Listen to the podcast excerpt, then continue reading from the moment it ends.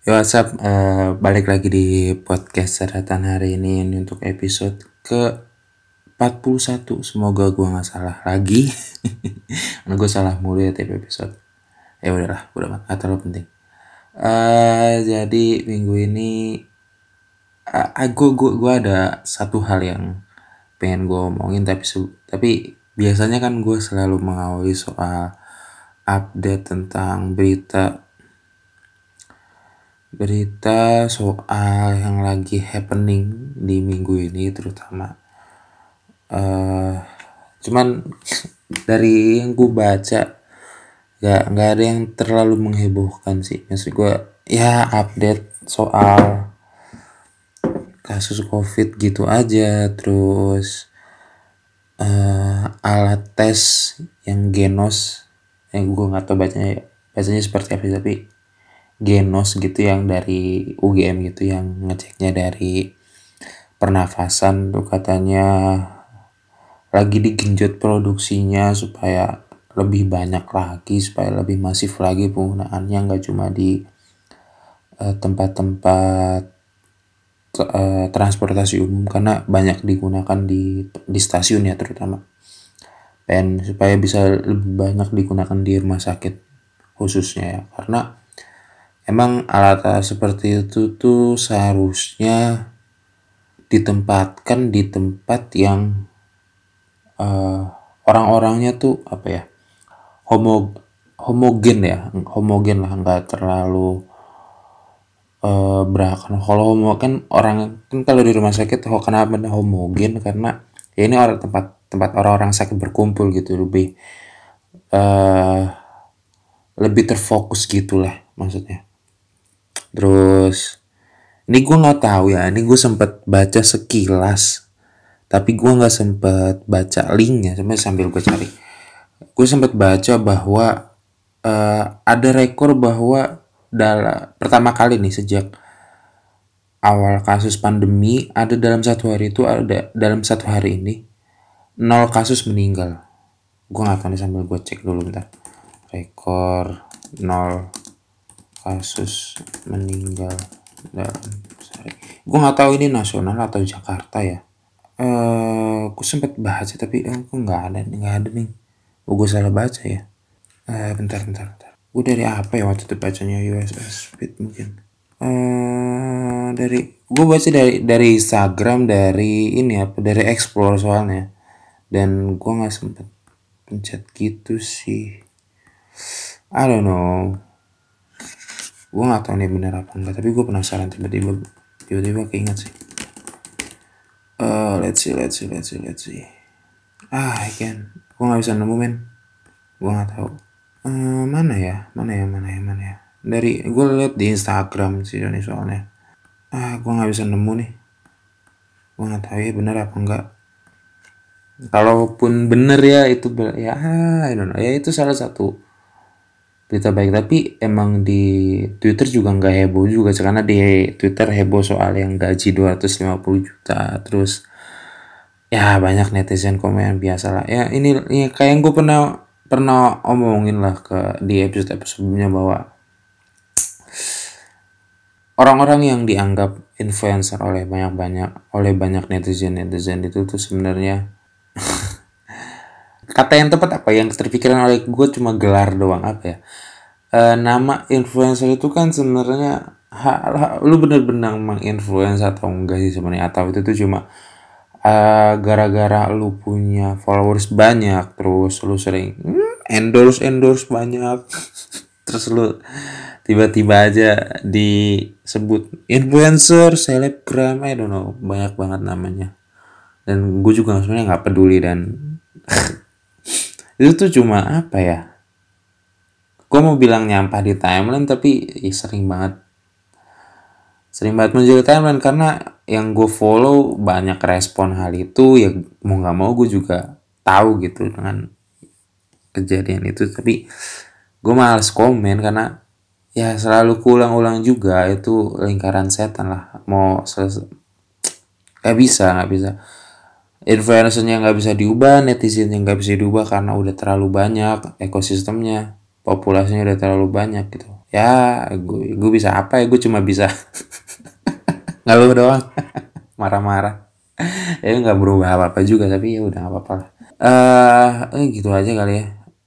Nggak gue mau uh, gue mau ngomongin hal ini. Uh, bulan ini ya bulan Februari ya gue sadar bahwa ternyata banyak teman-teman gue yang bertambah umurnya sudah mencapai kepala dua dan ada beberapa yang udah di atas kepala dua teman-teman gue yang padahal seangkatan tapi ya dia lebih tua lebih tuaan lah. Gue sendiri pun tahun ini menuju kepala dua tapi saat yang direkam belum. Tapi beberapa bulan lagi sudah mencapai kepala dua dan beberapa orang yang sudah di bulan ini kepala dua bulan lalu sebelum gua berangkat ke Malang ini kita sempat ketemu ngobrol. Uh, ceritalah bahwa punya ketakutan di umurnya yang bertambah ini di mana ya kalau umur bertambah kan masalah juga bertambah tanggung jawab juga bertambah tapi waktu berkurang gitu. Rasanya tuh waktu berkurang gitu Uh, dan ya gue juga gue tiba gue lagi kepikiran kayak gini uh, apa sih ya yang modal yang harus dibawa gitu untuk uh, masuk ke umur ke tahap yang baru gitu. Ini stage yang baru gitu ini dekade yang baru gitu. Semoga ya kalau masih punya panjang umur semoga panjang umur. Apa sih yang harus dibawa gitu yang sebelumnya tuh harusnya tuh udah udah kita tuai udah kita rawat udah kita tanam yang di dekade yang baru ini nih bisa terus bisa terus dipelihara, bisa terus berkembang, bisa terus tumbuh. Dan gue nemu satu hal yang itu kepercayaan diri. Kenapa kepercayaan diri? Karena ini gue sadar, gue sadar banget sejak gue punya adik terutama. Anak kecil tuh, kenapa anak kecil tuh bisa dengan tanpa apa ya? Gue mau menyebut tanpa tanpa takut, tanpa tanpa ada rasa bersalah dalam melakukan sesuatu. Mereka tuh enteng aja gitu melakukan sesuatu yang mereka nggak tahu mereka bisa berani aja gitu. Tapi ada juga anak kecil yang takut untuk melakukan segala sesuatu yang kalau melakukan sesuatu tuh harus tanya, uh, harus minta izin. Ya which is good, gak, gue gak nyebut itu salah. Tapi ada juga yang anak kecil melakukan sesuatu tuh udah dia lakuin aja tanpa tanpa harus mikir tanpa harus bertanya. Yang dan itu juga menurut gue itu hal yang bagus karena di mereka melakukan itu atas keingintahuan mereka ingin tahu sendiri gitu. Ya apa pun nanti hasilnya itu akan berefek lah ke mereka. Entah mereka sadar ya namanya juga eh anak kecil mana mana sadar lah. Tapi gini uh, dari apa yang anak kecil udah lakuin gitu sejak mereka dini itu tuh gue sadar bahwa itu tuh akan berpengaruh gitu ke proses mereka tumbuh seiring waktu. Kepercayaan diri yang sudah ada yang sudah dibawa sejak kecil. Kalau anak kecil tuh punya kepercayaan diri yang kuat itu yang yang udah bisa yang udah ditanam sejak dini tuh kalau lu udah masuk di tahap remaja ya umur umur belasan lah. Apalagi kalau lu misalnya udah umur 17 ke atas itu tuh itu adalah modal yang cukup bagus dan uh, hal itu nggak akan dirasain sama orang yang pun yang kepercayaan dirinya tuh nggak di nggak diasah nggak diasah nggak nggak tumbuh dengan baik lah selama masa kecilnya dan selama masa remajanya. Kepercayaan diri tuh eh kepercayaan diri tuh modal banget sih karena gini gue yakin bahwa tiap orang tuh tiap orang tuh bisa ngelakuin apa yang dia mau sebenarnya. Bahkan untuk hal-hal yang lu pikir tuh ah nggak mungkin lah gue bisa ngelakuin itu itu menurut gue lu lu bisa sebenarnya. Dan modal pertamanya itu apa? Ya itu kepercayaan diri lo keyakinan atas diri lo sendiri gitu. Step selanjutnya apa? Ya berpikir itu logis atau enggak bisa dikerjakan. Terus uh, berpikir opportunity costnya uh, plus minusnya segala mungkin. Step by stepnya itu itu urusan selanjutnya tapi modal pertama yang harus dimiliki menurut adalah itu adalah ya lu kepercayaan diri lo lu ya lu yakin gini sama diri lo kalau lu tuh benar-benar bisa ngelakuin itu dan kalau selama lu punya modal pertama itu gue yakin lu bisa terus maju lah. At least meskipun hasilnya itu gagal at least lu bisa mencoba itu. Dan mau gagal atau enggak itu urusan belakangan. Yang penting kalau lu melakukan sesuatu ya lu lakuin lah gitu. Dan kepercayaan diri itu yang tadi gue bilang nggak nggak datang secara tiba-tiba dan kepercayaan diri itu tuh harus ditanam sejak lama harus dijaga. Kalau udah tumbuh tuh harus dijaga kalau belum tumbuh itu tuh yang susah. Dan kalaupun udah tumbuh sekalipun kalau tiba-tiba hilang nah itu tuh itu tuh urusan yang itu tuh urusan beda lagi. Menumbuhkan kepercayaan diri dan mengembalikan kembali kepercayaan diri itu dua hal yang berbeda dan memiliki tingkat kesulitan yang berbeda menurut gua. Ya ibaratnya gini, lu udah punya sesuatu, uh, lu punya sesu, lu punya apa ya? Lu punya PS5 nih, punya PS5. PS5 hasil dari duit nabung lu selama kurun waktu tertentu. Terus tiba-tiba PS5 lu lu taruh di suatu tempat, anggaplah lu teledor. Anggaplah lu melakukan kesalahan, tiba-tiba uh, saat lu kembali ke tempat itu PS5 lu hilang. Itu kan lu, lu nyesek gak? Lu bayang, lu nyesek lah pasti.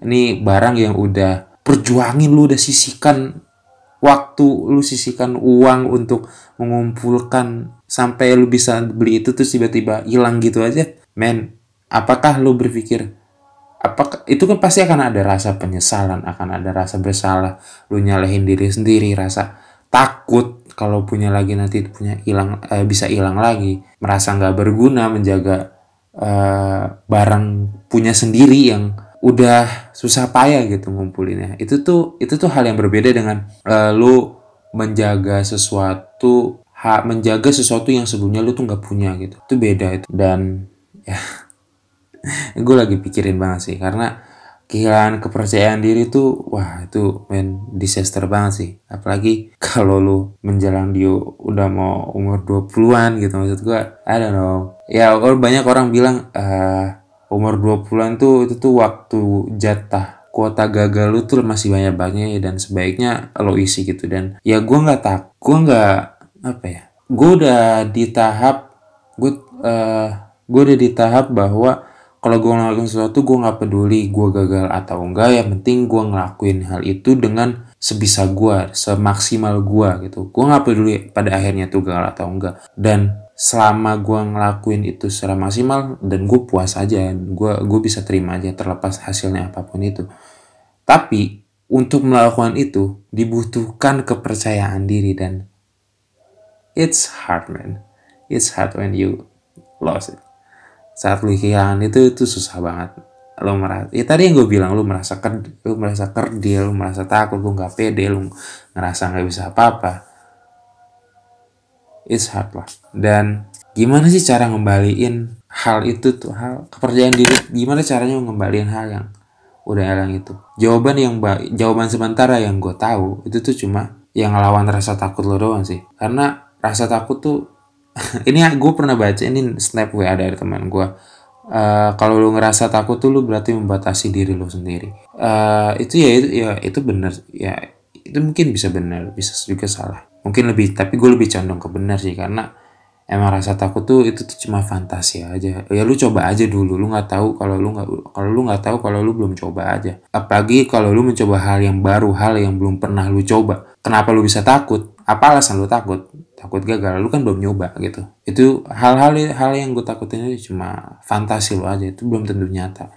Ya lu harus lakuin dulu harus coba dulu. Tapi orang-orang yang udah kehilangan itu tuh saat dia mencoba hal yang sama. Itu rasa takutnya itu lebih besar karena sebelumnya dia udah ngelakuin itu dan ada bayangan kejadian sebelumnya yang dia tuh udah gagal dan dia dia udah kehilangan itu dan itu rasa takut untuk ngelakuin hal yang sama. Jadi dia nggak bisa kembali ke ke situasi yang sama seperti dulu. Jadinya dia harus mencari situasi yang baru di mana dia tuh belum pernah ada di situ dan dia ya itu mungkin cara untuk membalikan semua kepercayaan diri yang hilang. Itu jawaban sementara gue gue nggak tahu ada jawaban yang lain tapi ya yang baru gue yang baru kepikiran di gue itu doang sih. Ya mungkin itu jawabannya. Ya itulah. Eh gila. Panjang dong. Gue ngomongin satu topik doang. Oh my god. Oke. Okay.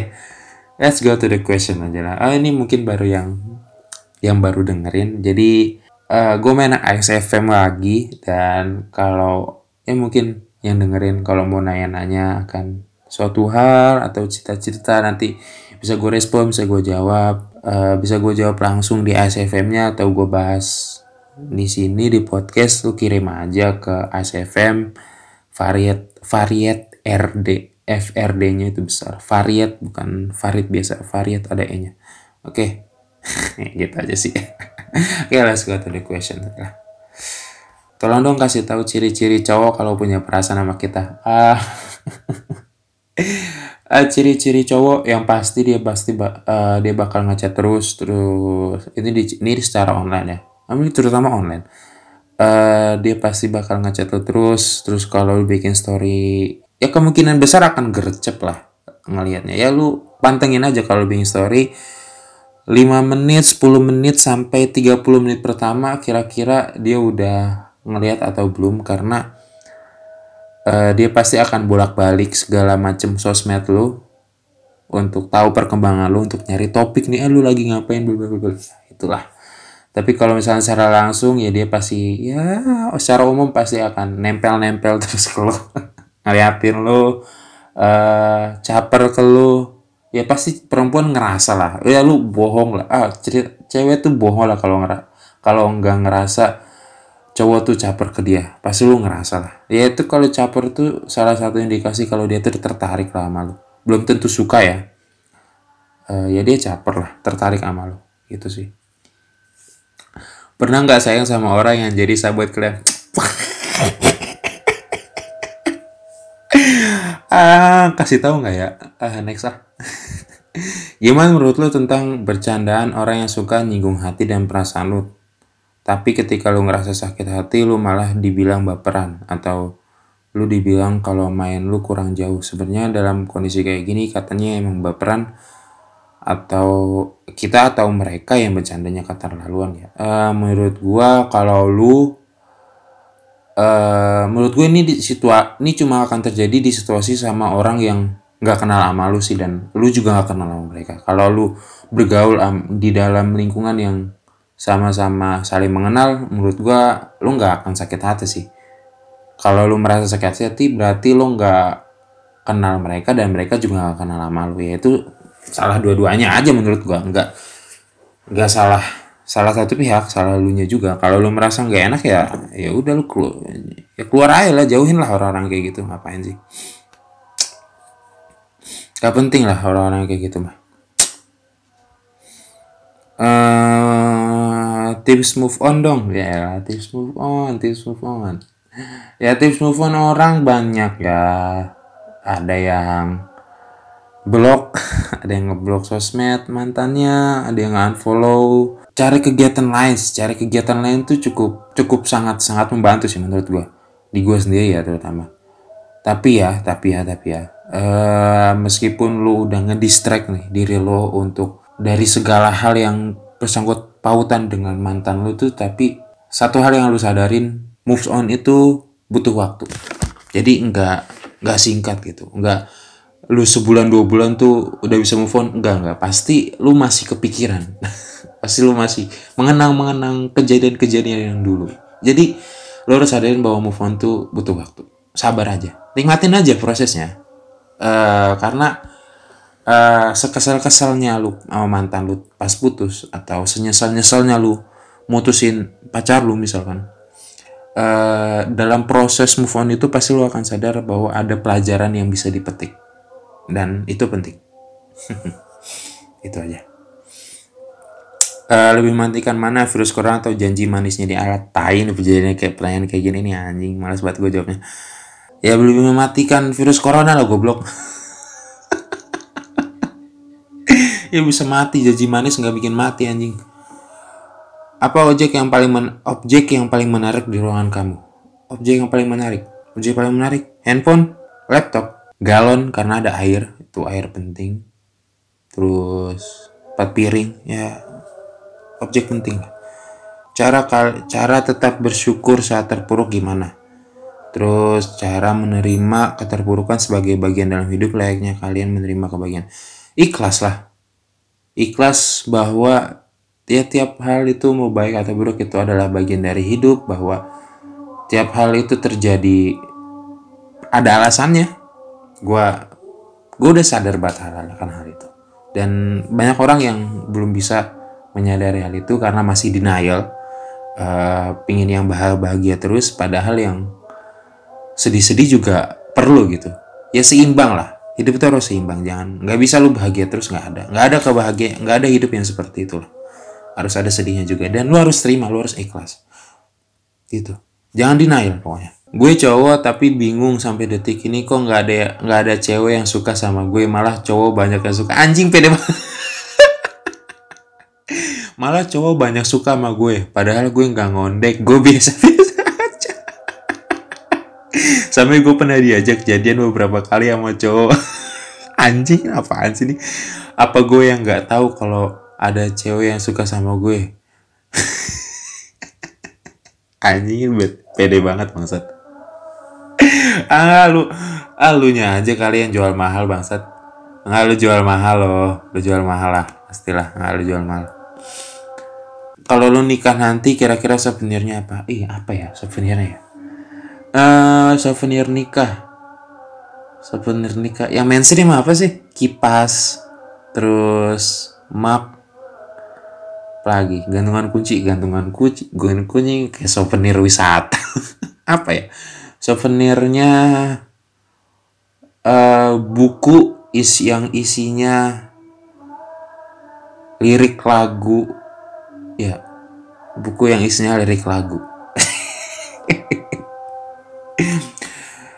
makanan yang gak buat bosen nasi goreng terbaik nasi goreng terbaik eh, nggak uh, boleh banget yang nyerah ya boleh lah nyerah tapi bisa itu bangkit lagi jangan nyerah terus Gimana caranya kalian bisa berdamai sama diri sendiri? Ikhlas. Ikhlas itu penting banget, men. Ikhlas itu penting banget. Ikhlas doang, udah.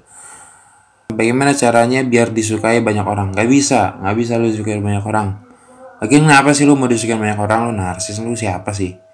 Kalian percaya taruh enggak? Percaya lah, taruh percaya. Pak, ya kenapa? Maksudnya percaya percaya ada atau enggak ya, ya gue percaya ada tapi kalau konteksnya percaya bisa gue lakukan atau enggak gue nggak tahu tapi jawaban sementara gue gue nggak bisa kayaknya uh, apa cara terbaik untuk mengungkapkan cinta kepada seseorang. Make a move lah dari tindakan. Bukan cuma omongan. Ya tindakan dan omongan harus seimbang. Tapi yang terpenting itu make a move. Kriteria perempuan idaman. Hmm. kriteria perempuan idaman. Perempuan idaman ya? Perempuan idaman. Gue tuh sebenarnya udah menghap apa ya? Dulu tuh ya dulu waktu awal pubertas itu tuh gue tuh punya kriteria ah nih perempuan yang gue suka ini seperti ini seperti ini. Tapi gue lama-lama lama-lama gue mikir ya gue pengen sama perempuan yang mau juga sama gue gitu udah cukup kayak kayak kayak gue tuh kalau kalau punya standarisasi standarisasi tuh kayak ya oke okay, lu punya standarisasi tapi standar lu ini mau nggak malu gitu lah pertanyaan selanjutnya kan gitu. Jadi yang penting eh kayaknya yang penting orangnya mau sama gue juga gitu lu udah lihat yang penting lah kalau dia mau sama gue dan gue juga mau sama dia yaudah berarti dia standar gue udah gitu aja gitu. Gampang lah. Uh, kenapa cowok nggak suka ngelihat pasangannya dekat sama temen cowoknya? Karena dia merasa insecure. Iya iya kan? Iya kan? Berarti dia merasa insecure. Ya dan wajar aja aja sih. Tapi dan itu tuh butuh kerjasama antar dua pihak supaya dikasih pengertian bahwa enggak gue tuh enggak akan ke mereka mereka tuh teman gue lu tuh pacar gue gue gue nggak mungkin ke mereka itu tuh butuh kerjasama ya seperti itu Gimana cara lupain kesalahan pacar kita yang udah lama dia lakuin tapi kita baru tahu sekarang? Cara lupain ya, lupain ya. Cara lupain, gue nggak tahu ya cara lupain. Tapi kalau lupain ini, gue nanya pertanyaan balik nih. Lupain ini lu udah maafin atau enggak? Menurut gue, lu kalau lu mau lupain, lu harus maafin dia juga. Lu harus maafin dulu baru lu bisa lupain. Kalau lu nggak bisa maafin, gimana lu mau lupain gitu? Dan kalau ini kesalahan lama menurut gue tergantung nih dan maafin ini kan adalah ada ada syarat dan prasyaratnya lah kalau misalkan kesalahannya ini kan kondisinya kesalahannya udah lama nih dia lakuin kalau misalkan lu tahu kesalahannya ini dari pacar lu langsung menurut gue lo harus maafin. Kenapa? Karena dia berani jujur men. Tapi kalau misalkan lo tahu kesalahan dia dari orang lain lo harus tanya langsung nih ke dia nih. Lo harus uh, ver, ver apa ya? Apa sih bahasa yang bisa dipakai influencer? Klarifikasi. Harus minta klarifikasi tapi so, uh, make sure lu seolah-olah gak tahu apa-apa gitu. Gitu caranya. Udah gitu aja lah kayaknya. Udah. Lu udah panjang banget loh. Ya Allah gila ini panjang banget men. Oke. Okay. thank you udah dengerin sampai sekarang oh yes ini sumpah ini panjang banget. Thank you udah dengerin. See you next week. Bye bye